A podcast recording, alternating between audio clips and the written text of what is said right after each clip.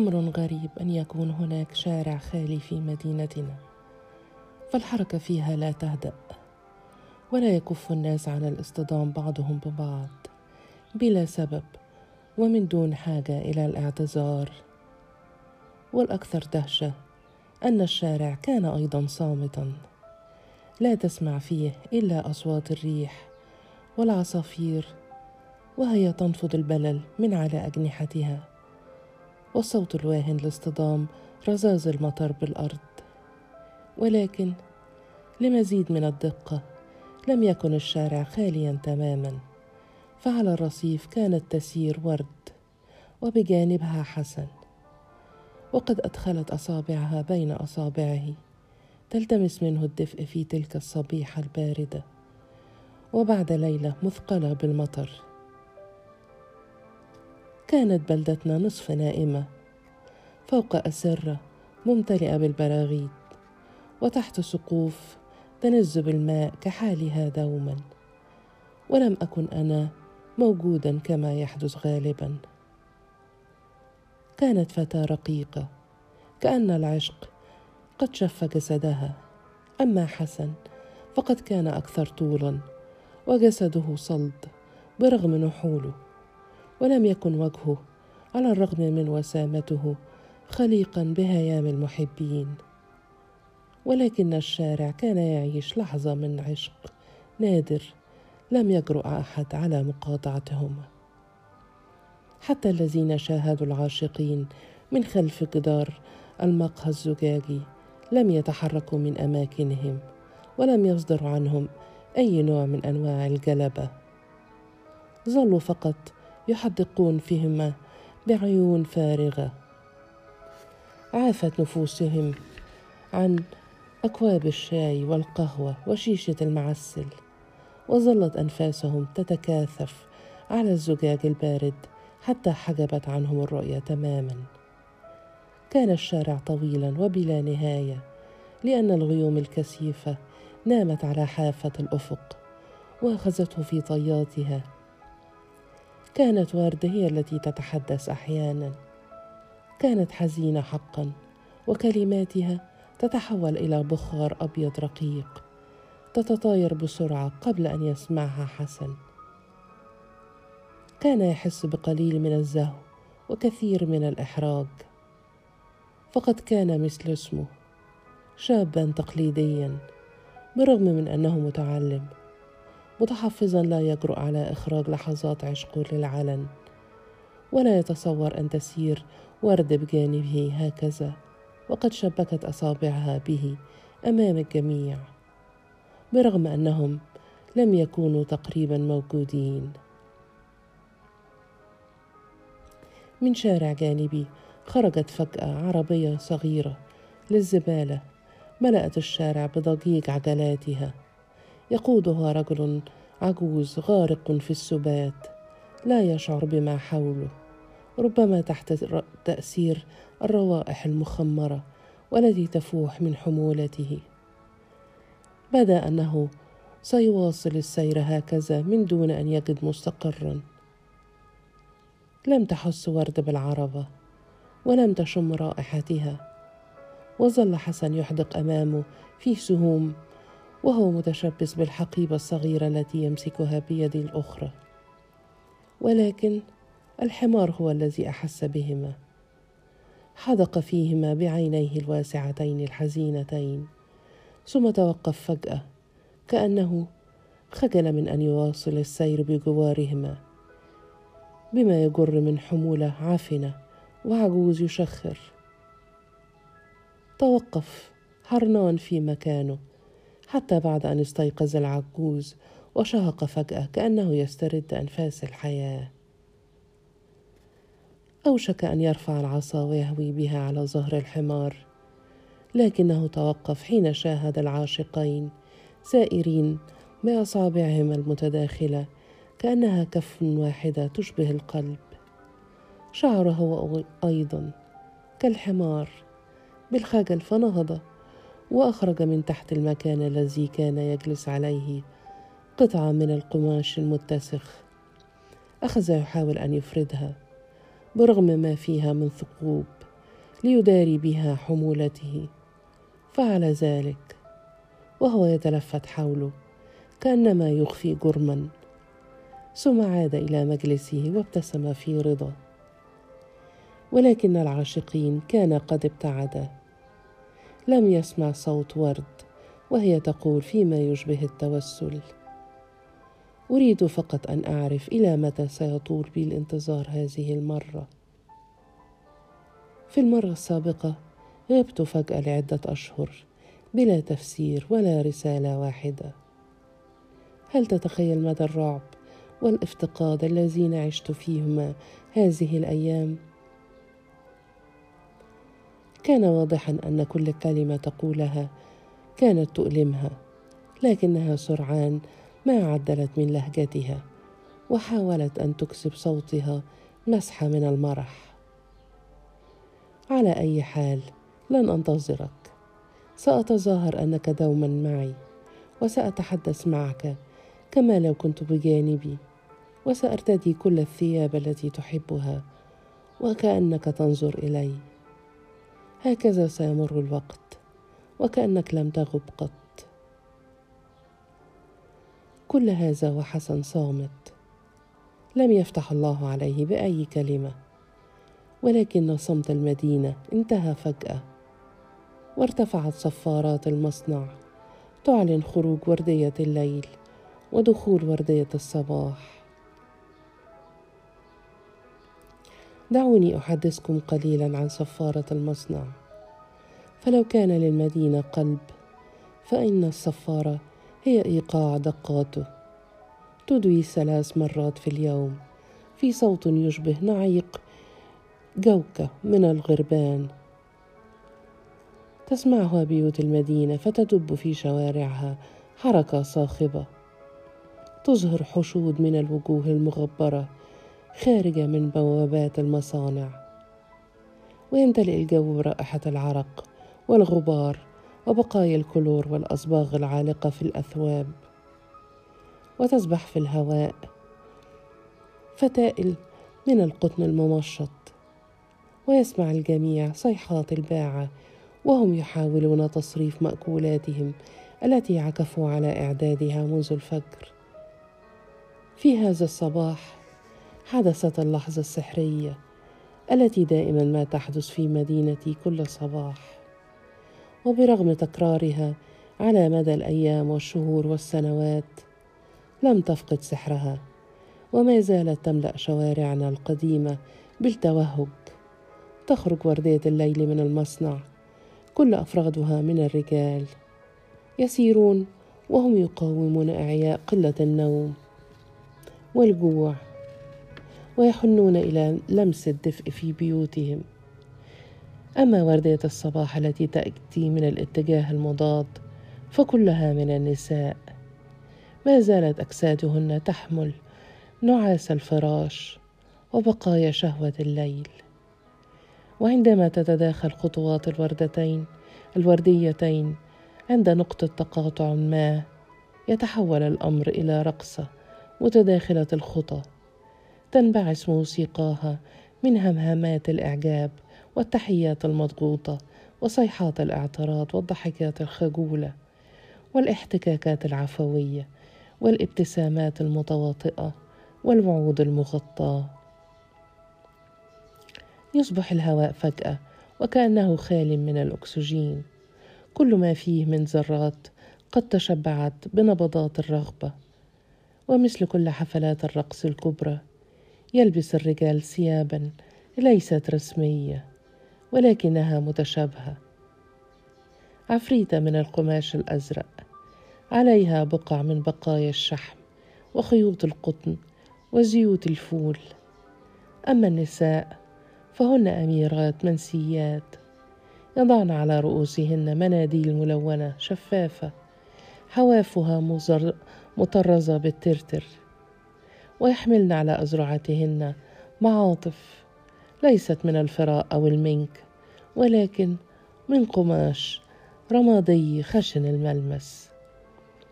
يؤجلن ارتدائها للحظة الأخيرة قبل دخولهن المصنع. في تلك اللحظات الحميمة كان تعب الليل وضغلة الأجر وهموم الديون وكآبة العيش.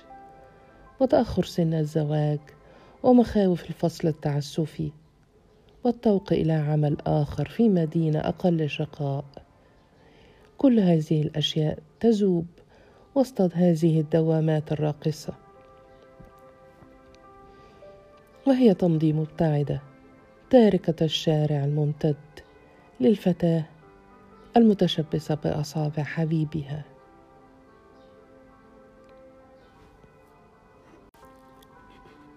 دخل إلى الشارع المؤدي للمحطة. سار وسط صفين من باعة الفاكهة والمأكولات والحقائب المستعملة.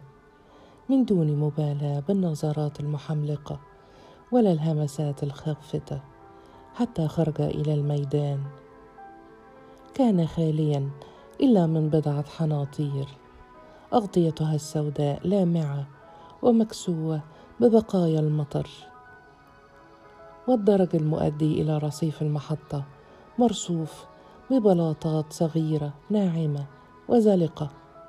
من كثرة الذين سافروا والذين ودعوا والذين عادوا خائبين. كلهم صعدوا وهبطوا هذا الدرج مثقلين بمشاعر الحنين والأسى التي تثيرها دوما لحظات السفر. وفي الصالة الداخلية أمام شباك التذاكر. تكلم حسن أخيرا. قال انتظري هنا سأعود إليك. تمنت لو أنه كان يعني العودة إليها دائما. وابدا. أخرج من جيبه. بضع أوراق مالية. ومن الجيب الآخر بضع قطع معدنية. أحصاها بعناية.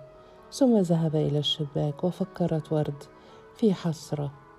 لا بد أنه كان متشوقا للسفر. تلفتت حولها لتمنع نفسها من البكاء. لم يكن هناك كثير من الركاب ولكن المكان كان مزدحما برزم الجرائد والمجلات التي تركها قطار الصحافة. والمعلم حزام متعهد توزيع الصحف والمجلات يقوم بفك الربطات وإعطاء النسخ وتقسيمها على الصبيان الصغار الذين يزودون أكشاك التوزيع. كانوا جميعا يقفون مترقبين من دون أن يجرؤوا على لمس ورقة واحدة قبل أن يأذن لهم المعلم. وكان هو يتحرك بخفة برغم حجمه الضخم ويلف حول وسطه حزاما جلديا اشتق منه اسمه. يضع فيه حصيلة اليوم من غل توزيع الصحف. كان الحزام هدفا واضحا وبرغم ذلك لم يجرؤ أي من اللصوص أو النشالين المهرة على الاقتراب منه مع العلم أن المحطة كانت المجال الأساسي لنشاطهم. ويقال إنه يضع ثعبانا يدور حول وسطه كما يدور الحزام ويلدغ كل من يقترب. تأملت ورد الرزم المختلفة لدهشتها الشديدة وجدت الصحف كلها بيضاء من دون صور أو عناوين أو أخبار. التفتت للناحية الأخرى حيث توجد رزم المجلات. كانت أوراقها أكثر لمعانا ولكنها أيضا خالية من أي علامات. أخرجت ورد نظارة صغيرة من حقيبتها ومسحت زجاجها في كم ثوبها وارتدتها. عاودت التحديق. كل واحد من الصبيان يتسلم حصته بطريقة آلية. لا أحد منهم يلاحظ أنه يتسلم صحفا خالية. أوشكت أن تصيح فيهم محذرة ولكنها أيضا كانت تخشى أن تنفجر في البكاء. تطلعت بيأس في اتجاه حسن الواقف أمام الشباك والرجل الجالس خلف الزجاج. لعله يهز رأسه رافضا أن يعطيه التذكرة. لكنه لكنها رأته يسلم النقود بطريقة عادية كما يتسلم الباعة الصحف الممحاة من الكلمات. كلهم يقومون بالأفعال المستحيلة بطريقة اعتيادية. عاد حسن وأمسكها من مرفقها وعبر البوابه الحديديه متجهين إلى رصيف المحطة. ولكن المطر عاود السقوط. أصبح النهار رماديا داكنا كأن السحب الثقيله قد امتصت ضوء العالم وتركته في عتمه شحيحة. هل يرى أحد ما تراه؟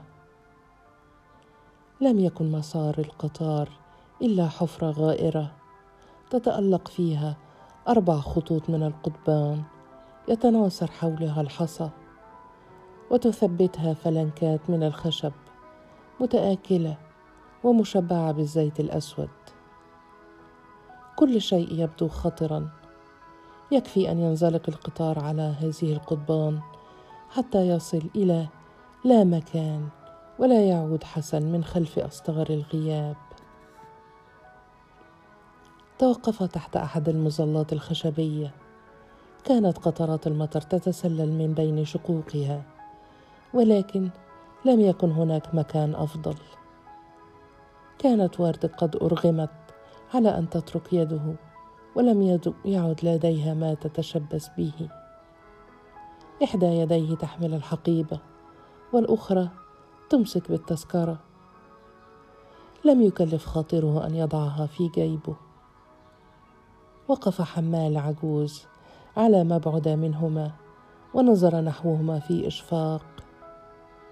كان من خلال خبرته قد أدرك أن الطرف المسافر هو على هو الأقل تأثرا فهو يسعى إلى دنيا جديدة لا تترك له فرصة للتأسي على ما فات. أما المودع فهو الأكثر حزنا فالحسرة تبقى دائما من نصيبه. أدرك أيضا أن الشاب بقدر ما هو متعجل في الرحيل فلن يتعجل في العودة. فكر في ذلك متاملا الحقيبة الصغيرة التي يحملها. الذين يسافرون بلا متاع هم أقل الناس رغبه في العودة. لا يتمسكون بشيء ولا ينظرون خلفهم. قالت له فجأة بصوت مرتعد أرجوك يا حسن لا تسافر. أنت تغيب طويلا سيكون هذا قاسيا علي. التفت إليها مستغربا كأنه يستنكر عليها هذا الضعف المفاجئ. همهم بكلمات غامضة عن مشاغله في الكلية التي يعمل بها. عليه أن يعد بحثا مهما لكنه سيعود قريبا. لم يقدم لها شيئا قاطعا. يحاول فقط أن يخفي رغبته في الفرار خلف هذه الهمهمات التي تختلط بصوت قطرات المطر. هل أصبح يضيق يضيق بها أو بهذه المدينة المبللة التي يكسو الطين شوارعها لأيام طويلة؟ كانت مثله تكره أيام الوحل. ولكنها لم تفكر في الفرار. سمعت صوتا يهتف من على الرصيف. أبو علي. التفتت في رعب. اقترب النداء منهما. ظهر ثلاثة من الرجال. أحاطوا بحسن وهم غير مصدقين أنهم قد عثروا عليه أخيرا. وقفوا بينها وبينه حتى عزلوه عنها تماما. أعطوها زهورهم كأن لم تكن. أخذوا يعانقونه بشوق ويربطون على ظهره بمودة. كان قد وعدها أن تكون لحظة الوداع لها وحدها من دون أن يصحبه أحد لا أهل ولا أصدقاء. فكيف أفشى سر هذه اللحظة؟ هل كان يعرف أنهم سيجيئون؟ كما عرف مقدما بثمن التذكرة. كانت تعرف الثلاثة الرجل الأنحف بين الجميع والذي لا يكف عن تقبيل رأس حسن هو عزوز مهرج السيرك. لم يكن هناك سيرك في مدينتنا ولكن ذات مرة حلت بالمدينة فرقة من المهرجين الجوالين جاءوا إليها متعبين من كثرة السفر. محبطين من الوجوه الكئيبة التي تحيط بهم وهي عاجزة على الضحك. أخذوا يؤدون ألعابهم وقفزاتهم البارعة في الهواء الطلق. في وقت تبديل وردية عمال المصنع. ولكن العمال الخارجين كانوا متعبين والداخلين متعجلين. لم يتبقى لمشاهدتهم إلا بضعه من الأطفال المفلسين فشلت العروض تماما واضطر المهاجرون للرحيل. في إحدى شاحنات نقل الخضار ولكن واحد منهم لسبب مجهول قرر أن يبقى في المدينة. لم يتزوج ولم ينتظم في عمل. ظل يهيم في شوارع المدينة ويقدم عروض مجانية للجالسين على المقاهي والأطفال الذين يلعبون الكرة في الحواري. لا تدري ورد متى تعرف إليه حسن؟ ولا كيف أصبح على هذه الدرجة من التقارب؟ كان الثاني هو عطية أشهر حلاق المدينة هو الذي حلق كل رؤوس الأطفال وجعل رؤوسهم رمادية داكنة بلون جلد الفئران وهو الذي قطع فلقات الأطفال الصغيرة. حتى يطهرهم من النجاسة ويدخلهم عالم الرجال. ولكن بدلا من ذلك ترك لهم ذكرى مؤلمة تجعلهم يكفلون منه حتى بعد أن كبروا. كان هو حامل نمائم البلدة والعارف بأسرارها منذ المشوار الأول للعشاق الصغار. حتى مواعيد تسلل الزوجات الشابات إلى أسرة عشاقهن. كان هو أول من حمل الرسائل بينها وبين حسن وظل يرعى العلاقة حتى توطدت. ولكنه في هذه اللحظة فضل أن يتجاهل وجودها. كان يبدو متوددا إلى حسن أكثر مما ينبغي. أما الرجل الثالث فهو أغربهم جميعا. ولم تتصور ورد أن يكون هناك أي نوع من الصداقة بينه وبين حسن. لا يتصور أحد أن يكون محروس المخبر صديقا لأي إنسان. كان بطوله الفارغ وشاربه الكث ومعطفه الحائل اللون مصدر كراهية للجميع. ومن المؤكد أنه كان يكره نفسه. كانوا في قسم الشرطة يكلفونه دائما بالأعمال القذرة.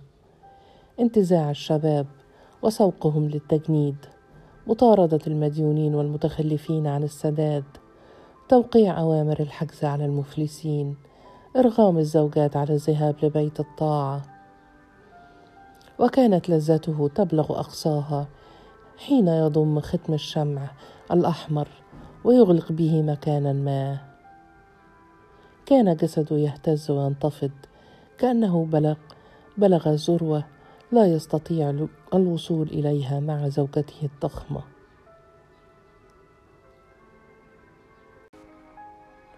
شهقت ورد وهوشكت أن تبكي. لم يستمع أحد إليها فقط نظر حسن إليها من بعيد. لمحت في نظرته نوعا من الحنان المفاجئ. أخيرا زفرت منه بنظره مختلفة. كانت قد رتبت نفسها على أن تقبل شفتيه فور قدوم القطار. قبلة طويلة وعميقة تضع فيها كل ما تشعر به نحوه هكذا علانية أمام الجميع بحيث تتوالى أعمدة التلغراف وتتباعد المحطات من دون أن يستطيع نسيانها.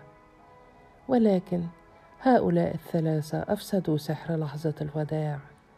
نزعوا ما فيها من شجن. لم يبق منها إلا حزن مبتذل. يبقيها ملتاعة وعاجزة. لماذا لا يجد في نفسه الشجاعة ليتركهم ويأتي إليها ويأخذها في أحضانه. كيف يترك هكذا عرضة للهواء البارد والإهمال؟ للحظة اعتقدت أنه على وشك القيام بذلك لولا أن القطار صفر في هذه اللحظة. يا الله لقد جاء برغم كل ما تشعر به من إحباط. لم تتكسر الجسور ولم ترفع القضبان. وازدادت الحركة في المحطة. ظهر فجأة كل الناس الذين كانوا مختفين من المطر. تدافعوا في كتلة واحدة. كأنهم سيركبون العربة نفسها التي سيركب فيها حسن. وعندما دخل القطار بمقدمته السوداء كأنه لا يرى المحطة ولا ينوي الوقوف فيها. ولكن العجلات أزت في صوت عالي ثم تجمدت فوق القضبان. توقفت العربات وهي تلهس ازدادت دوامات الحركة حول حسن وأبعدته رغما عنه. التفت نحوها وحاول التقهقر ولكن الزحام دفعه في ظهره نحو باب القطار. تطلعت إليه في لوعة وجهه متجه إليها ولكنه يواصل الابتعاد. هناك كلمة حب لم يقلها ولمسه مرتعشه لم تشعر بها وقبله ما زالت متلهفة إليها. أوشكت أن تصرخ فيه أن يتوقف أن يبحث عن قطار آخر أقل ازدحاما وقسوة. ولكنها لم تعد ترى وجهه فقط يده المرفوعة بحقيبته الصغيرة. لم ترى حتى الرجال الثلاثه الذين أفسدوا لحظة وداعها كل ما رأته هو جمعة ناظر المحطة. وهو يحاول أن يدفع الركاب بعيدا حتى لا يسقط أحدهم فوق القضبان. أخذ يصفر في قوة وغضب. اختفت حقيبة حسن داخل القطار ولم يبق أمامها إلا أن تتطلع إلى النوافذ لعلها تلمح وجهه. ربما يلوح لها بيده ويعطيها وعدا ما. ولكن النوافذ أيضا كانت محتشدة بوجوه العمال المعروفه أجساد متراكمة بعضها على بعض تلوح بأيديها للفراغ في بلاها. صفر جمعة فرد عليه القطار بصفارة أخرى أعلى وأكثر طولا. ثم بدأ يتحرك تاركا نصف الركاب على الرصيف. عاد المطر وواصل القطار التحرك ولم يظهر حسن. ظلت واقفة عاجزة في مكانها.